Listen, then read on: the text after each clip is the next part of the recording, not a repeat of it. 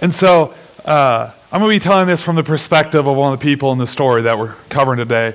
And um, just so you know, um, to make the story work, I had to add little things in there. I'm not trying to rewrite the Bible or anything like that. So I don't want you guys going home and being mad, like, oh gosh, that guy's a heretic. He was adding to the word. So that's why we read this story beforehand, the scripture beforehand. That's the facts. Um, if there are facts that I'm explaining, it'll be very obvious to that um, extent. So let's start it. I want to now transform before your very eyes into somebody else. Well, hello, everyone. My name is Bob. Uh, you probably know me better as the crippled beggar that Peter and John healed in the beginning of Acts. And I'm here today to, to tell you about the greatest man that I know. And he's the greatest man because only he could heal a man like me. And I'm not just talking about physically. Now, I don't want to assume you all know my story here, so I just want to share it briefly with you. As I already said, I was, I was a crippled beggar. And that life is not easy. It's very humiliating being a crippled beggar. People ignore you, people spit on you, people call you names. I mean, it's no fun just sitting there every day and just asking for money, but that's all I could do. That's what I had to do just to survive. Luckily, that all changed. I remember that day. Oh, such a wonderful, wonderful day. I, I mean, it's one of those days that you, you'll never forget. Like your first kiss, right? It's just etched in your memory. It was such a powerful day. It started out like any other day. My friends and family took me up to the temple to beg. And, and as I was going about my business, you know, alms for the poor, alms for the poor, this man called my attention. I found out later his name was Peter and his friend was John. Now, when I looked at this man, expecting to get some money, well, I kind of was a little scared because he really just looked like a fisherman to me, just a normal man. And so I figured, all right, he's going to give me a nickel. Or worse, yeah, like this guy's just going to yell at me and call me lazy and stupid and, and all this stuff. Man, I'll tell you what, I was so wrong. Because this man gave me something better than anything I had ever received before in my life. He said, In the name of Jesus Christ, get up and walk. And instantly, I could, I, I could feel this change taking place in my life. I never felt my legs before. My, my, my ankles, I could wiggle my toes. Do you know how excited it is to wiggle your toes after 40 years? All because of Jesus Christ. All because of Jesus Christ. Well, well, as this happened to me, I, I, I couldn't help. I mean, I was jumping up. I was like, praise Jesus! Praise Jesus! Woo! Look, at, look, look at, look at, I can walk! Praise God! Praise God! And, you know, being there for 40 years, you get to know some people, and obviously I was creating a scene because everybody came to see what was going on. And Peter, he was a smart guy. He took advantage of this.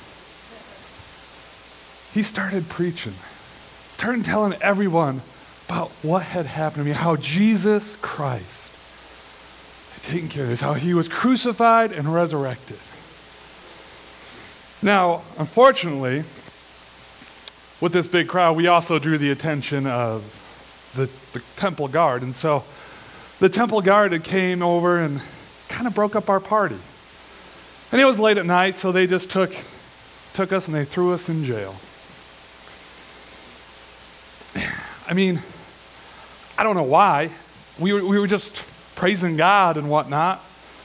But, I mean, the Sadducees were in control at that time. If you don't know what the Sadducees are, they, they were one of the religious groups, um, like the Pharisees. You've probably heard of the Pharisees. And uh, it's kind of like the Democrats and Republicans today, you know? Pharisees, Sadducees didn't really get along. Um, So you could say that the, it was a Sadducee controlled Senate at the day. And they don't like resurrection, all right? They, they don't believe it's true. And so maybe that's why, I don't know, maybe, maybe that's why they threw us in jails because they were talking about resurrection or maybe they it's because they mentioned Jesus. I, I don't know. But they took us, they threw us in jail, and it was a long night. And so the next morning they took us in to the Sanhedrin, which was the council, kind of like the Senate or or a court system where they would hear our story and, and determine our fate. and let me tell you, when I walked in that room, um, my legs started shaking again, all right? Because I was scared. I mean, anybody who was anybody was there. Caiaphas, who used to be the high priest, the new high priest, Alexander, I mean, everybody was there. All the powerful leaders were there. And what made me nervous was well, this is the same group of people who just months ago sent Jesus to the cross. And now these guys were talking about him, and I just kind of got lumped in with them because they healed me, but I was just like thinking, like, uh, they're on their own. Um, I got nothing to do with them, right? Because I don't want to get crucified like Jesus.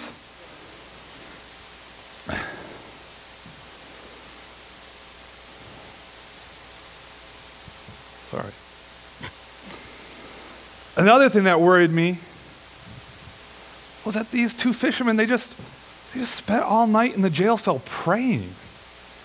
They were just, just calm, just sitting there praying, singing a few songs. And, and I remember I was a baby Christian at the time, and so I had to question, I'm like, uh, yeah, I know you guys are uneducated and the whole religious thing. I get, I get that, but um, don't you think you should be like figuring out what you're going to say, like preparing your argument, or, you know, calling the lawyer up, you know, Brad Postotnik, you might want to give him a call, you know, to defend yourself.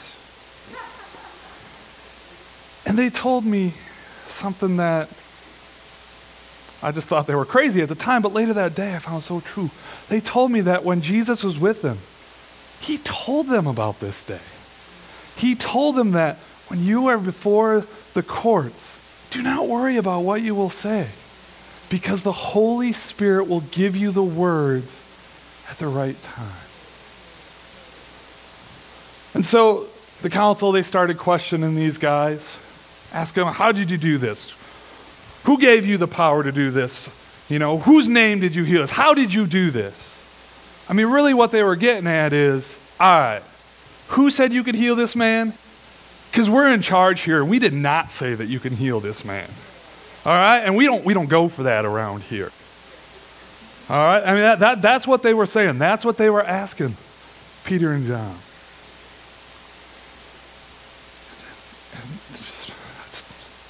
This fisherman, he's just standing up there and just so boldly, with such authority, just looks at these most powerful men in the land and he says, You want to know how we healed this guy? You, you really want to know? All right, but just so you know, and so everybody in this whole land knows, this guy was healed by Jesus Christ. And he didn't stop there. I mean, not only that, you know, talking about resurrection, right? Not only are they talking about Jesus, who they just killed, but Peter had the boldness to really ins- blame them for killing Jesus. And he just didn't say, well, you know, you killed them. He uses Old Testament scripture to do it. All right, that, that, that's like the ultimate diss. All right, here's the guys who are supposed to know the Old Testament, know religion, and he's using their stuff against them. Right? And he tells them, well, you know, Jesus is the stone that you guys who are supposed to be the builders, you guys rejected. But God has now made him the cornerstone. Now, you don't know what a cornerstone is. Cornerstone, I mean, exactly his name says, it's the stone that goes in the corner. But it is the most important stone in any building. I mean, yeah, they look really nice and draw attention, but both walls are set off of that stone. every other stone is built on top of that stone. So if that cornerstone isn't right, if that cornerstone's out of alignment, your whole building's out of alignment. If that stone is weak and crumbles, the whole building crumbles. The cornerstone is the most important piece of a building. And so when we say that, and what Peter was saying is Jesus Christ is the cornerstone, meaning he has to be the cornerstone of your faith and your life. Meaning he is the most important thing in our lives. He is the most important thing of our faith. Because if if we make something else our cornerstone, our faith is off, our life is off. If we build our life on something other than Jesus Christ as our cornerstone, it's not going to stand. It's going to fall over.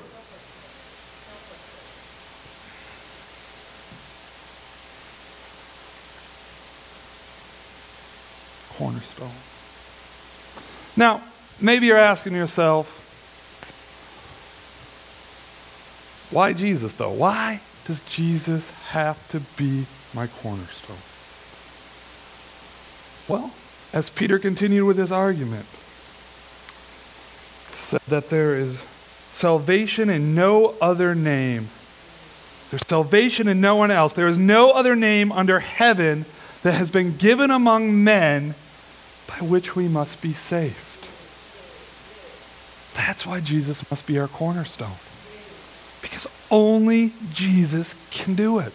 Only He is strong enough, only He is true enough to build our lives upon.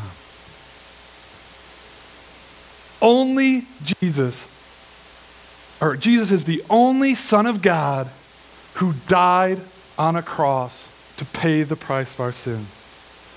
Only Jesus is our sacrifice. Only Jesus can pay our debt. Only Jesus can free us from our sins when we put our faith in Him. Now, trust me, after being crippled for 40 years, I had tried a lot of different things to get better, all right? I mean, I went to doctors, I talked to the priests, tried magic potions, other religions. I mean, pretty much if anyone came up to me and they said, hey, you know, try this, right? Can't hurt, might as well try, I tried it. But in the end, none of them worked until Jesus. Jesus, Jesus, Jesus. Oh, what a sweet and precious name. I mean, just when I hear the name, I feel stronger. Because Jesus, what he has done for me. And it was only Jesus that healed me. I didn't deserve it. I wasn't good enough for it. It was Jesus. Only Jesus. Nothing else added. And if you're thinking I'm talking just about my legs, you're way mistaken. When Jesus does a healing, it's a complete healing. It's not just physical, it's emotional, it's intellectual, and most important, it's spiritual. See, the Greek that Luke used in the book of Acts here to, to telling my story, it's kind of hard to translate into English. Because it does, when it's talking about me being healed, it, it means the physical healing, but it also means the spiritual healing. It means a complete healing. Nothing went unhealed. I was totally transformed by Jesus. Totally transformed. Do you guys know how good that is? Do you know how awesome and amazing it is to be healed in such a way? Do you know how just wonderful it is to know that Jesus Christ has taken away my sins and fixed my relationship with my Creator? Do you know how wonderful that is? I mean, that should make you want to jump up and down.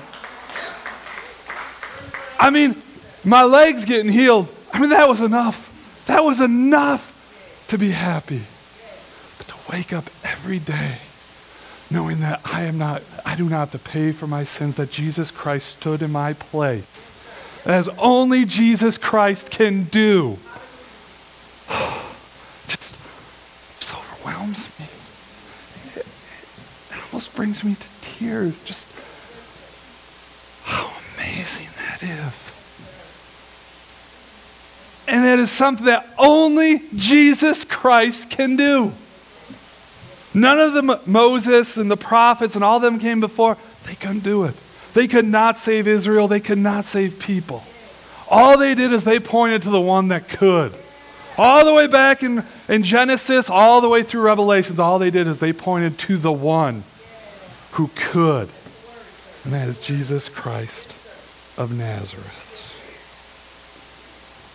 Well, enough preaching. I need, to get back to my story. Now, the council was anything but happy with these guys. But they were impressed by these guys. They noticed their boldness. They noticed that these guys were uneducated, untrained men.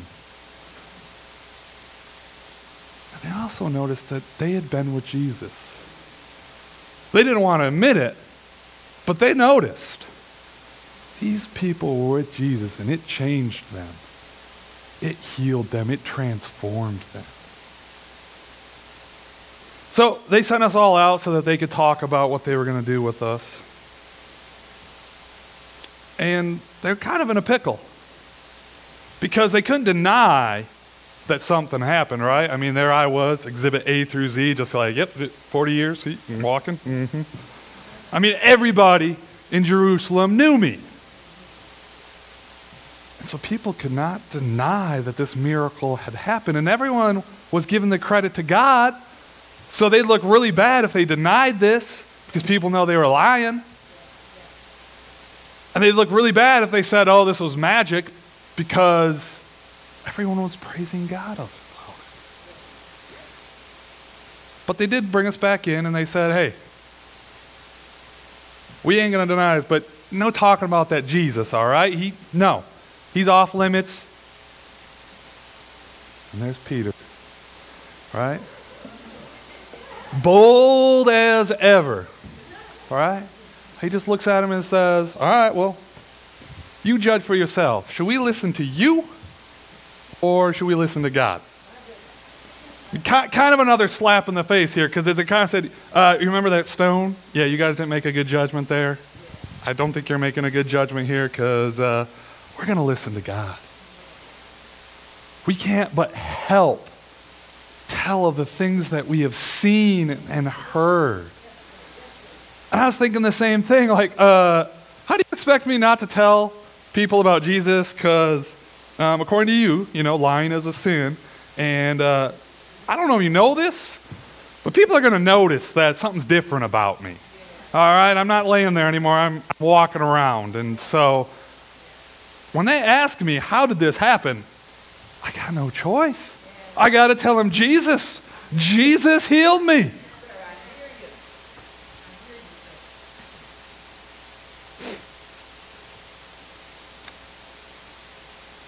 powerful thing to think about that these men could not but help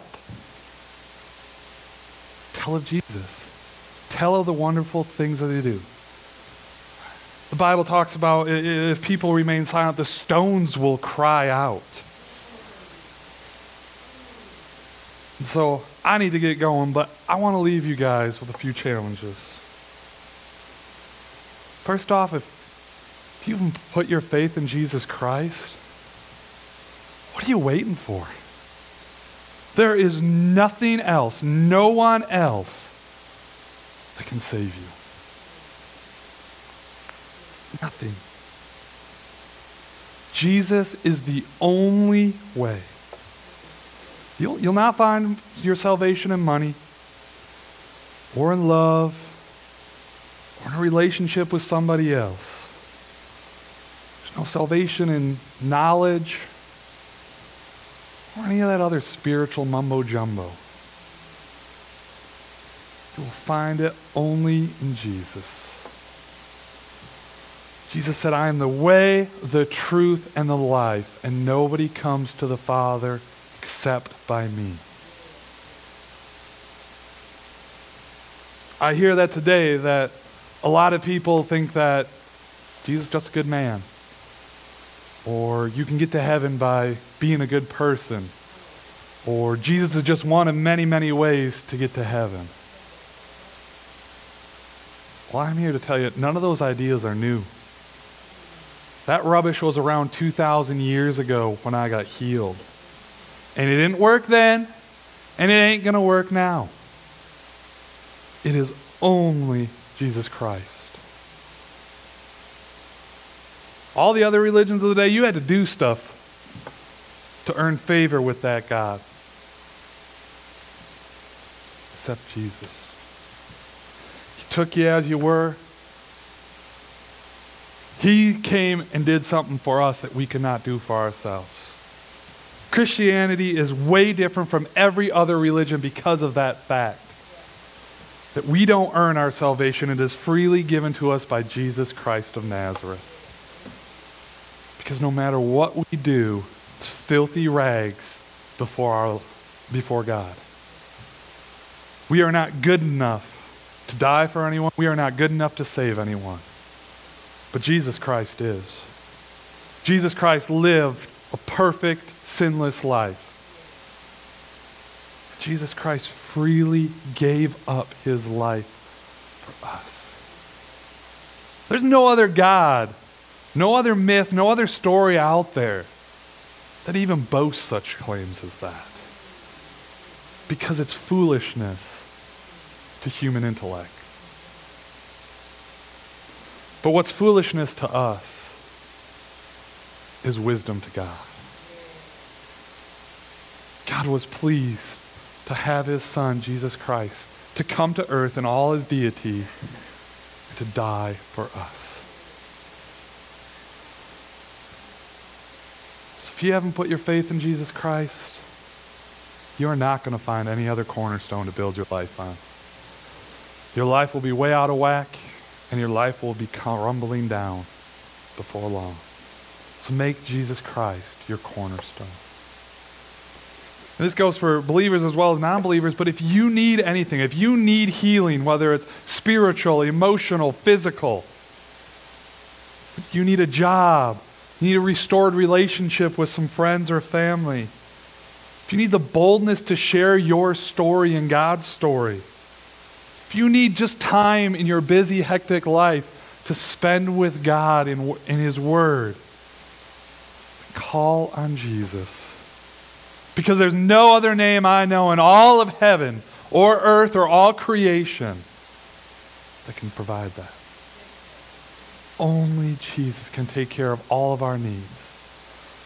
From our head all the way down to our toes. Do you already made Jesus a cornerstone in your life? Continue to build your life on him. Continue to spend time in relationship with him. That's being in the Word, that's being in prayer, that's being here on Sunday mornings to be with the body of Christ so that the Spirit can build you up and you can build your life correctly on that cornerstone. But don't just build. Be bold. Be bold as my good friend Peter was to tell things you have seen and heard.